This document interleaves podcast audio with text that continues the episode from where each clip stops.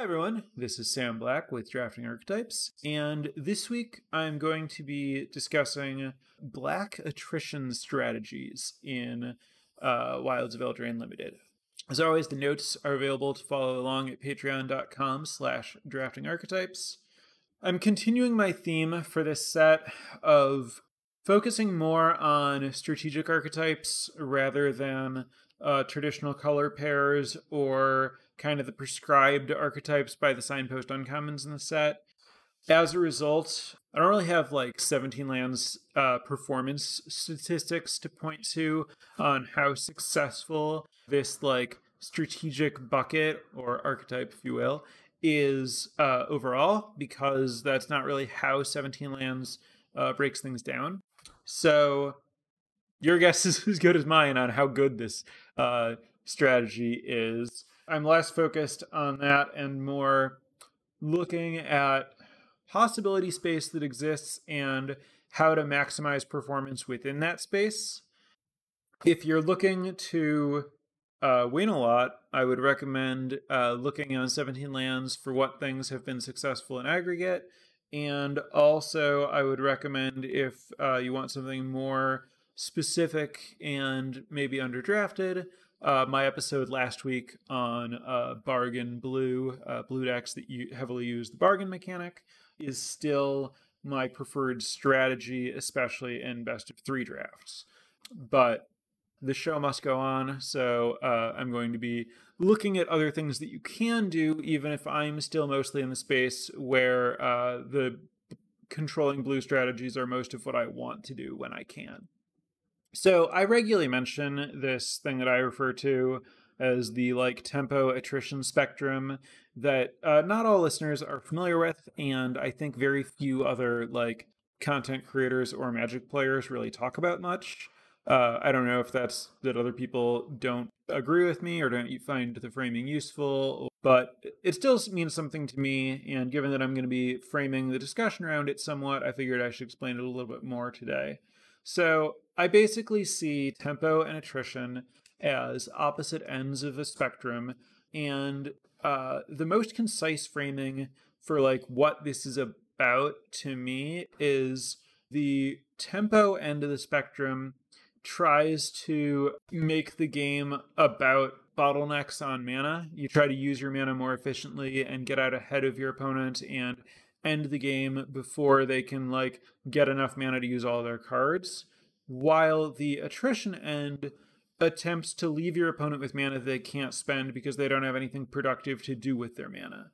And then you can continue to take productive actions either because you still have spells to cast, or you have creatures to attack with and they don't have creatures to block or attack with, or whatever. Basically, the the fundamentally usually the uh, bottleneck on tempo is mana, and the bottleneck in attrition games is uh, cards.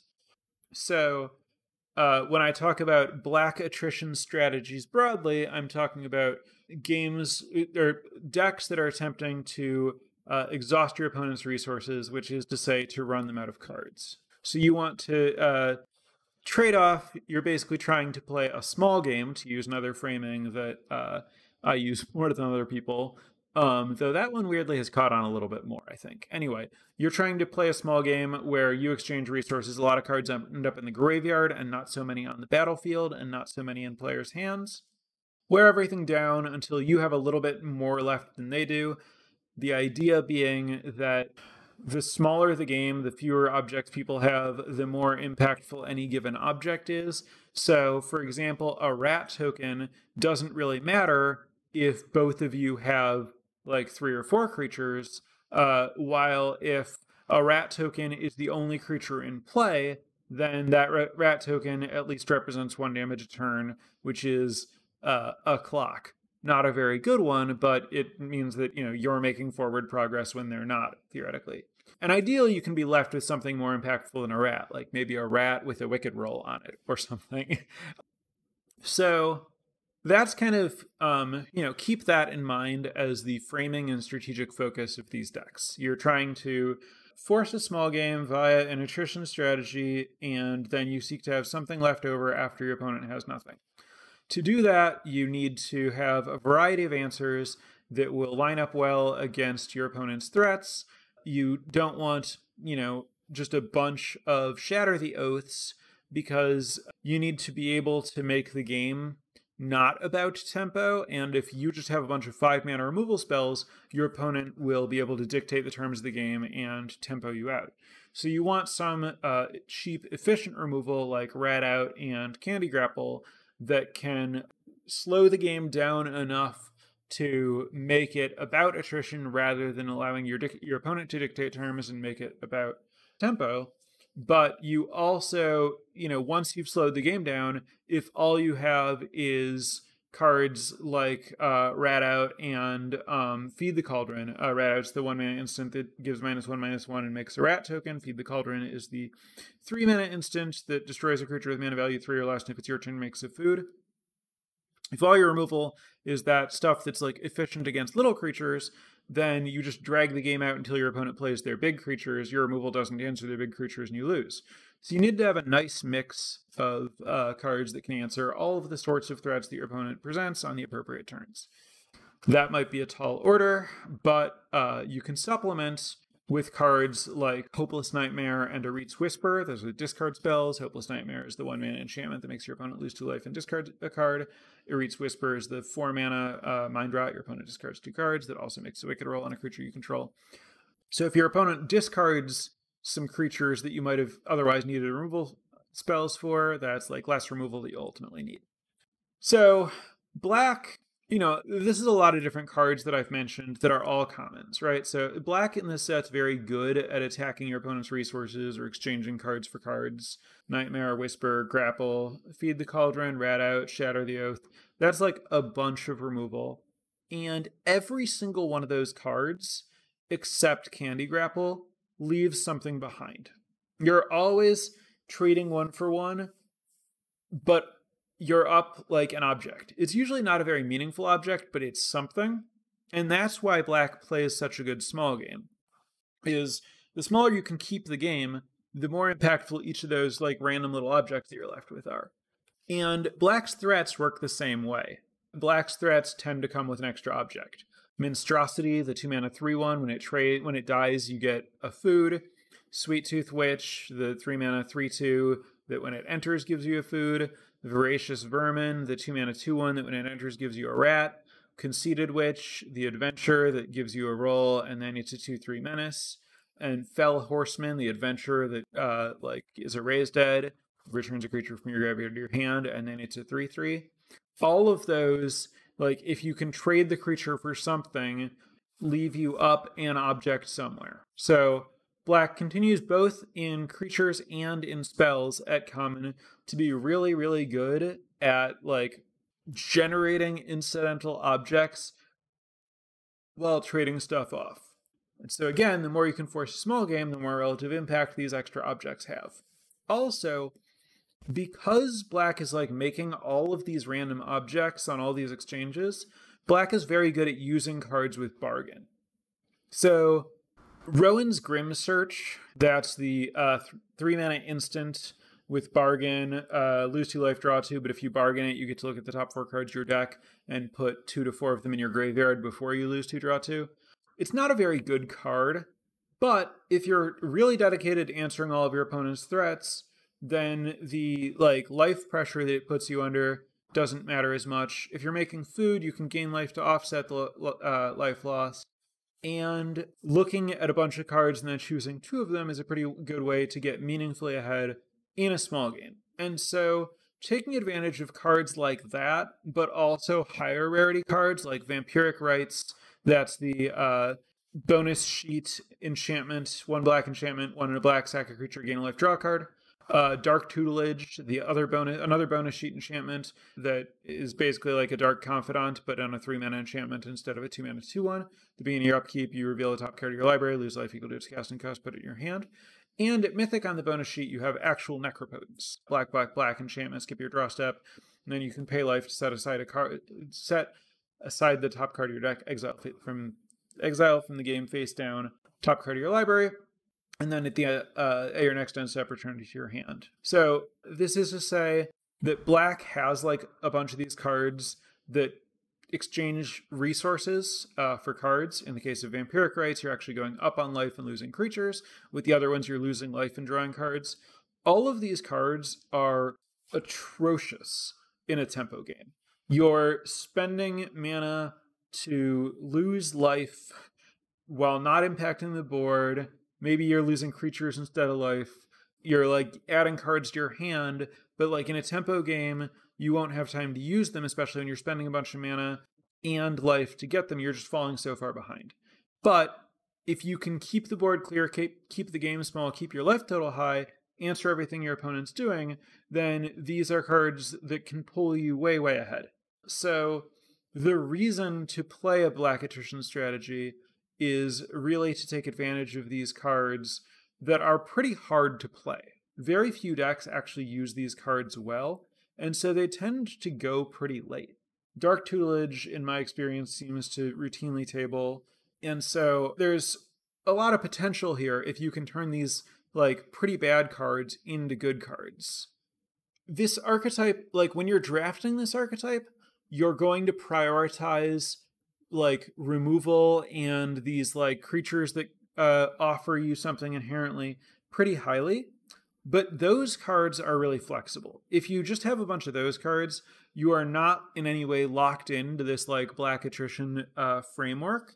You could just have you know use removal in the in the tempo friendly way where you have a creature your opponent has a creature they're trying to block you use your removal spell to kill their creature now you kill their creature and you get some damage in and so in this way you're kind of trade it turning all of your removal spells into searing blazes searing blaze being uh three damage to a creature three damage to its controller so like if you have a creature that's and you're killing a blocker and that lets you hit the creature, every time you kill a creature, you get some damage. You're basically adding damage as an effect to all your removal spells. So then you're like just ending the game on your opponent's life total. And in that world, you're probably playing more of a tempo game plan. Removal is very flexible. It can play in a tempo or in an attrition game plan.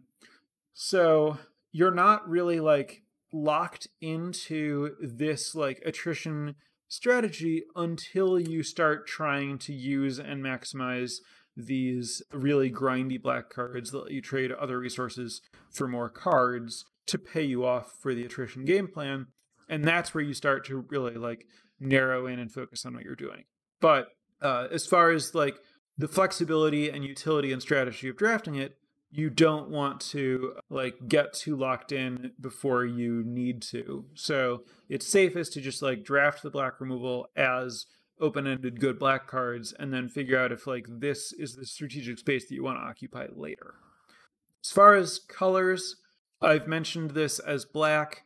I don't view this as exclusively or necessarily mono black. I think that the black cards are self-contained, like they include all of the pieces that you need to be able to execute this strategy. But I don't think that black is so underdrafted that you'll regularly be able to do this in mono black. You know, if you happen to be at a table where no one's black, great. I could see you having a successful mono black deck. But this format makes mana so easy um, that I, I wouldn't expect it to go that way. I would expect that you're going to uh, have some other colors in your deck. Looking a little bit more deeply into how other colors uh, fit into black control uh, slash black attrition slash the archetype and strategy that I'm talking about. White offers cards like Stockpiling Celebrant, the common 3 mana 3 2 that returns a card from play to your hand to scry to, and Neva, Stalked by Nightmares, the white black uh, uncommon Gravedigger type card that offer good like card advantage, grindy type engines, good synergies with some of the other cards that you want, especially uh, Hopeless Nightmare, kind of in both cases. And then it also has, you know, some removal that plays well with the bargain theme, like uh, Kellan's Light Blades, the deal three bargain, kill an attacking or blocking creature, and the princess takes flight, the saga that exiles something and then gives it back, but not if you sacrifice uh, the saga.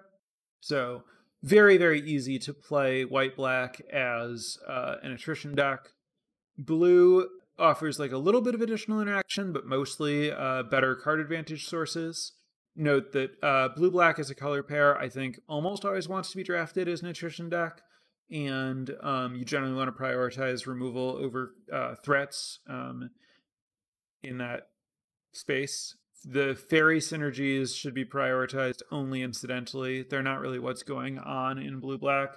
What's going on in blue black to me is really more just like playing, you know, generic control game, which is to say, very much in this uh, attrition space. For a control deck, red mostly offers additional cheap removal, and that's really important if black is contested because uh, when black is contested, you're going to have to be fighting with other people for removal first and foremost. Like a lot of the black cards that are going to be highest picks for your neighbors are these removal spells that are essential to your strategy. But if like red's kind of open, you can get red removal and then pair it with the black card advantage. And then your deck plays kind of weirdly like a blue red deck, but uh, maybe with access to um, more persistent card advantage than blue is offering from the black cards, or maybe just supplemental removal from black uh, while not needing to stretch your mana into three colors. And, you know, red also has a bit that contributes directly here, like Grabby Giant, for example, is another uh, kind of like grindy card advantage engine potentially. Uh, Korvold and the Noble Thief is another card that plays really well in black red attrition decks. I generally don't think Korvold and the Noble Thief is a very strong card if you might be playing a tempo game at all. But if you just have a bunch of cheap removal, um, I think that it's very good, like top end in an attrition deck.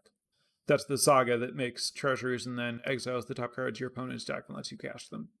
And then green mostly offers additional object advantage, particularly in the form of food. Uh, but it can, and then the extra food can let you go further into paying life for cards. I think that like playing green in this format is often going to force you into more of like a mid-range creature type position because the removal that green offers depends on having creatures and green mostly is just like a bunch of good creatures. But if you think of your deck primarily as a food deck, it can certainly get into the attrition kind of space. Some individual card notes Candy Trail, the uh, food clue one mana artifact, ETB Scry 2, sacrifice for 2 mana to gain 3 life and draw a card. Plays really well in this archetype because you highly value both life and card selection. Warehouse Tabby is a like low impact, highly vulnerable creature that doesn't have great stats overall, but I think that if you have like a good number of cards that make roles, it can be pretty useful, especially pairing it with Vampiric Rites. I think that uh, Warehouse Tabby plus Vampiric Rites is like a reasonable long-term engine to keep an eye out for. Uh, you don't want to like start, you know, drafting a ton of warehouse tabbies because you have vampiric rites, but uh, you know, keep it in mind if you have a number of cards that make roles, or if you have a number of uh, hopeless nightmares or a good combination that uh, warehouse tabby can actually like meaning play a meaningful role in uh, grindy small game type decks, uh, particularly again with Vampiric Rites. And yeah, I, I think that's basically what's going on here. Um, so again, just to summarize, your basic strategy here is keep your curve low, but make sure that you don't exclusively have removal that can hit small things. Focus on cards that put you up by some kind of object so that you can uh, utilize bargain and or just like win on the back of these extra objects. Try to be supporting the cards that you trade resources for cards in a slow capacity um, as your way to like break parity slash uh, offset the fact that all of your cards are kind of cheap and low impact and definitely pair with other colors uh, that let you get more of the kinds of cards you're looking for and that's kind of my take on this space. So I'm going to turn it over to chat for any additional questions or commentary you'd like to see on this. While I'm letting people think about that, I want to, uh, as always, thank the new patrons this week of uh, patreon.com slash drafting archetypes. So thank you so much to Michael, Troy, Olivia, Philip, uh, Yana, and Rylan. Really appreciate uh, support. Thank you so much. Really nice to see uh, an outpouring of support this week. Uh, I'm going to assume that I can credit that to uh, the previous episode resonating with some people or people liking it. At least that's my assumption, just because I think it was a pretty good episode personally. So it's good to see, you know, when I have something that I'm proud of, to see that resonate with other people and get some support. That said, anybody have any questions for me about these black decks? What would be the ideal set of removal for such an archetype? I mean, as many candy grapples as you can get. Uh, candy grapple, I think, is basically just better than the other removal here, especially because you're really good at enabling the bargain. Even though the other things are the cards that leave you up objects, candy grapple just trades efficiently with such a wide range of uh, creatures, and even the creatures that like don't die to minus five, minus five, you'll often be able to like finish off in combat. So it can kind of let you kill whatever. So like as many of those as possible, and then just like you know a random smattering of feed the cauldron, rat out, shatter the oath, uh, the four mana exile, scry two if you have an enchantment, uncommon. It's weird to try to dream up like the ideal removal package because it just starts to feel unrealistic when you're like, well, I just want a bunch of premium commons, really. Because, like, that's true, but, like, how many do you expect to get? But, like, sometimes you do get more than you expect. So I, I think it's more, it's closer to being how much removal do you want. But even that, I struggle with. Um, I, I generally struggle with, like, I don't know, drafting by numbers, like formulaic type guidelines. Uh, I, I guess I would say you probably want 10 or so cards that like directly trade a resource of yours with a resource of your opponent so like removal plus discard but like more than 10 doesn't seem like it would necessarily be bad. I've heard a lot of people talk about the tempo to value spectrum. Is this fundamentally similar to tempo attrition spectrum i talked about or do i feel there's a meaningful distinction between them First of all, I think value is like a nebulous enough term. Like you can get value on any axis. So I don't really like trying to set it up as a spectrum. And I don't really like trying to guess how other people are using terms.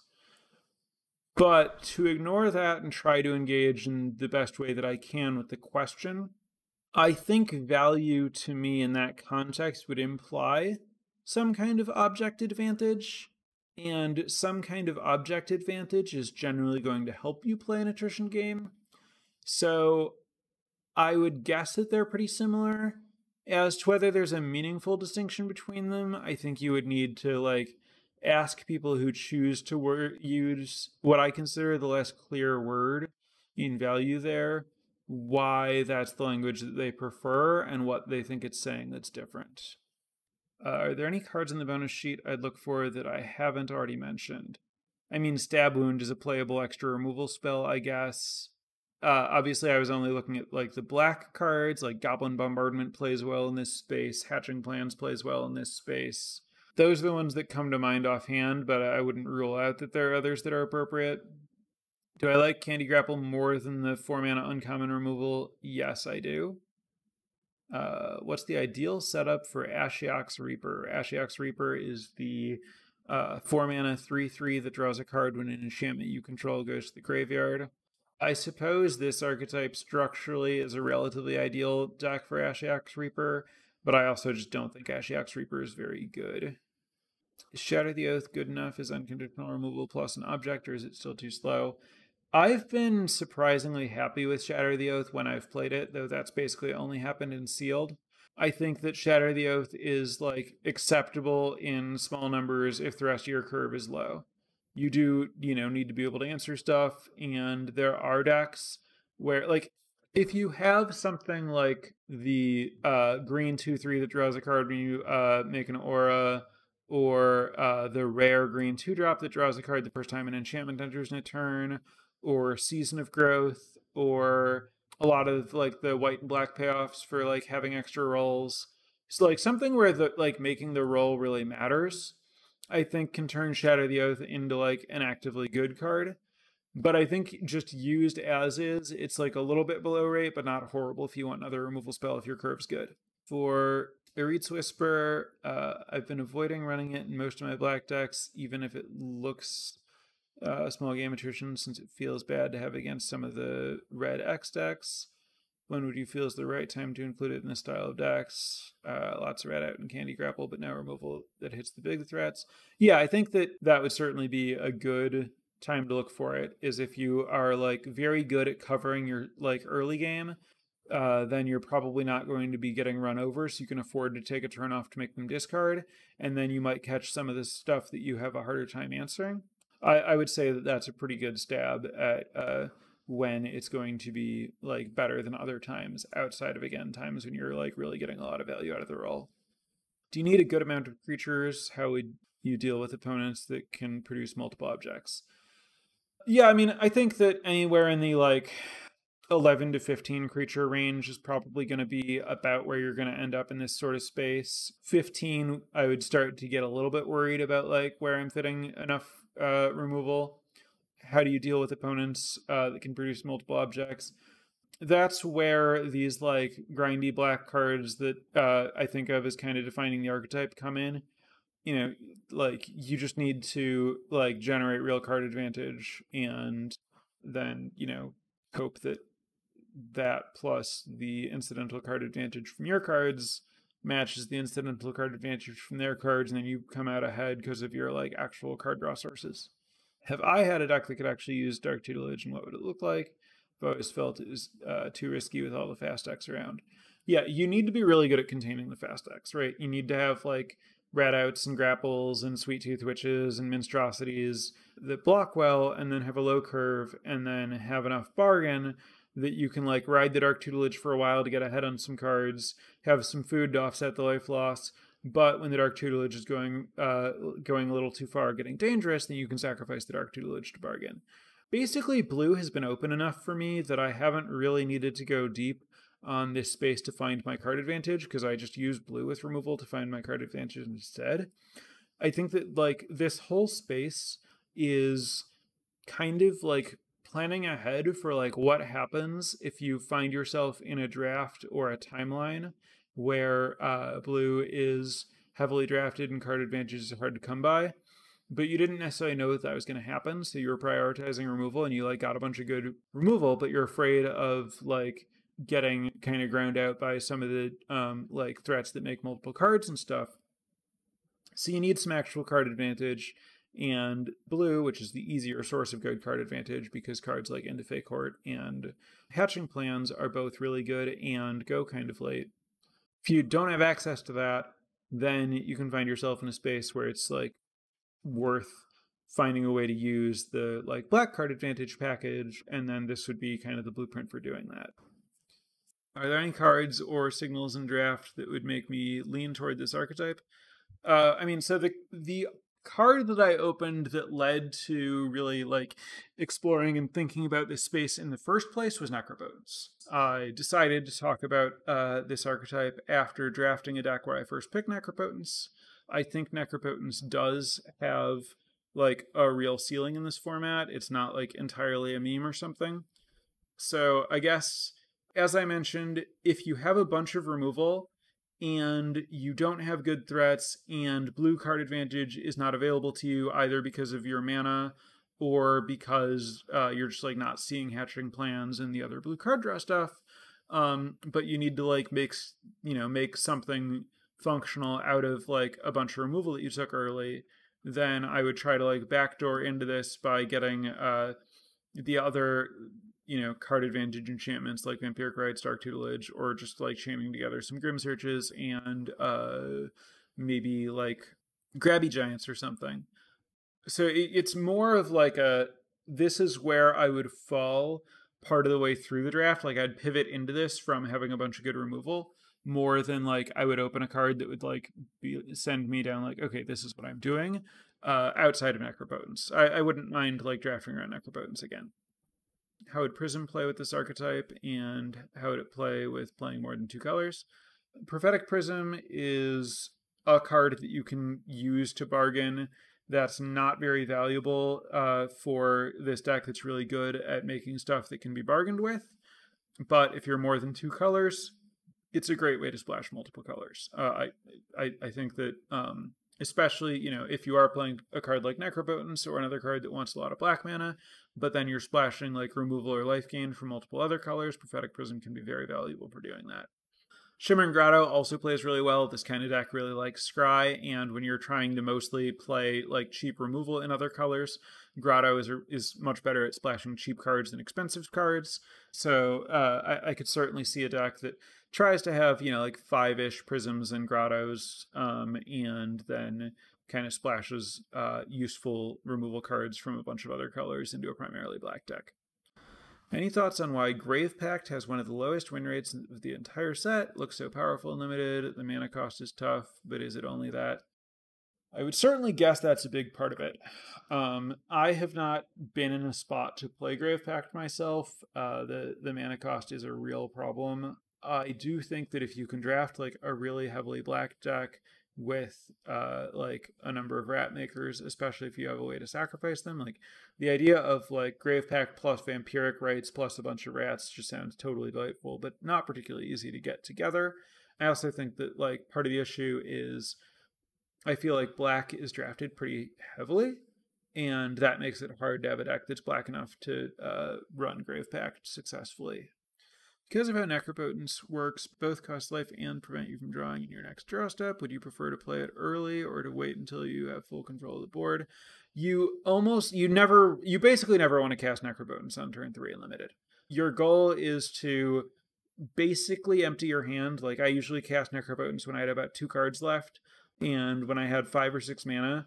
And the ideal play pattern with Necro is play it, drop seven cards, and then on your opponent's turn or on your next turn, pay some more life to set aside like three ish more cards, then sacrifice it to bargain and lose one to zero total draw st- steps from it and draw like eight ish cards off of it while not needing to discard very many of them because you split it across two turns uh, I think that that's basically always the play pattern you want with it. it. It's very good to bargain away, very bad to keep in play.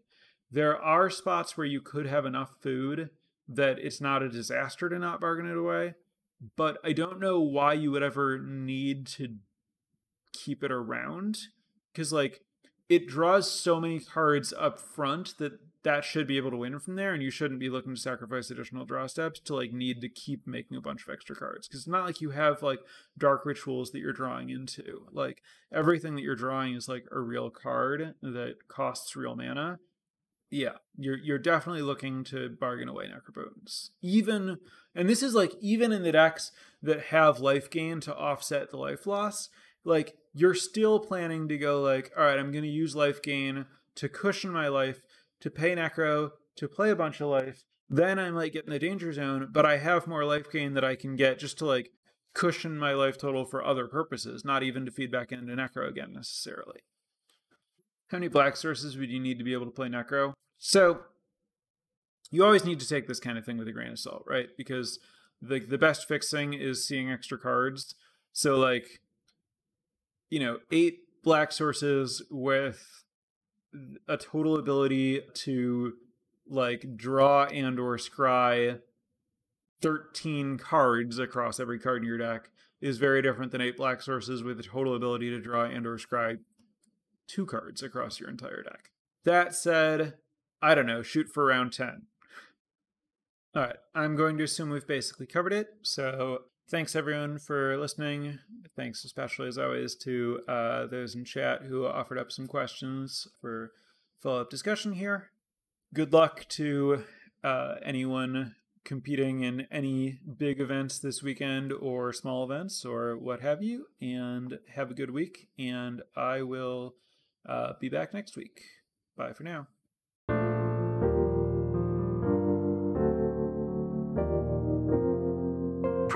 For light speed.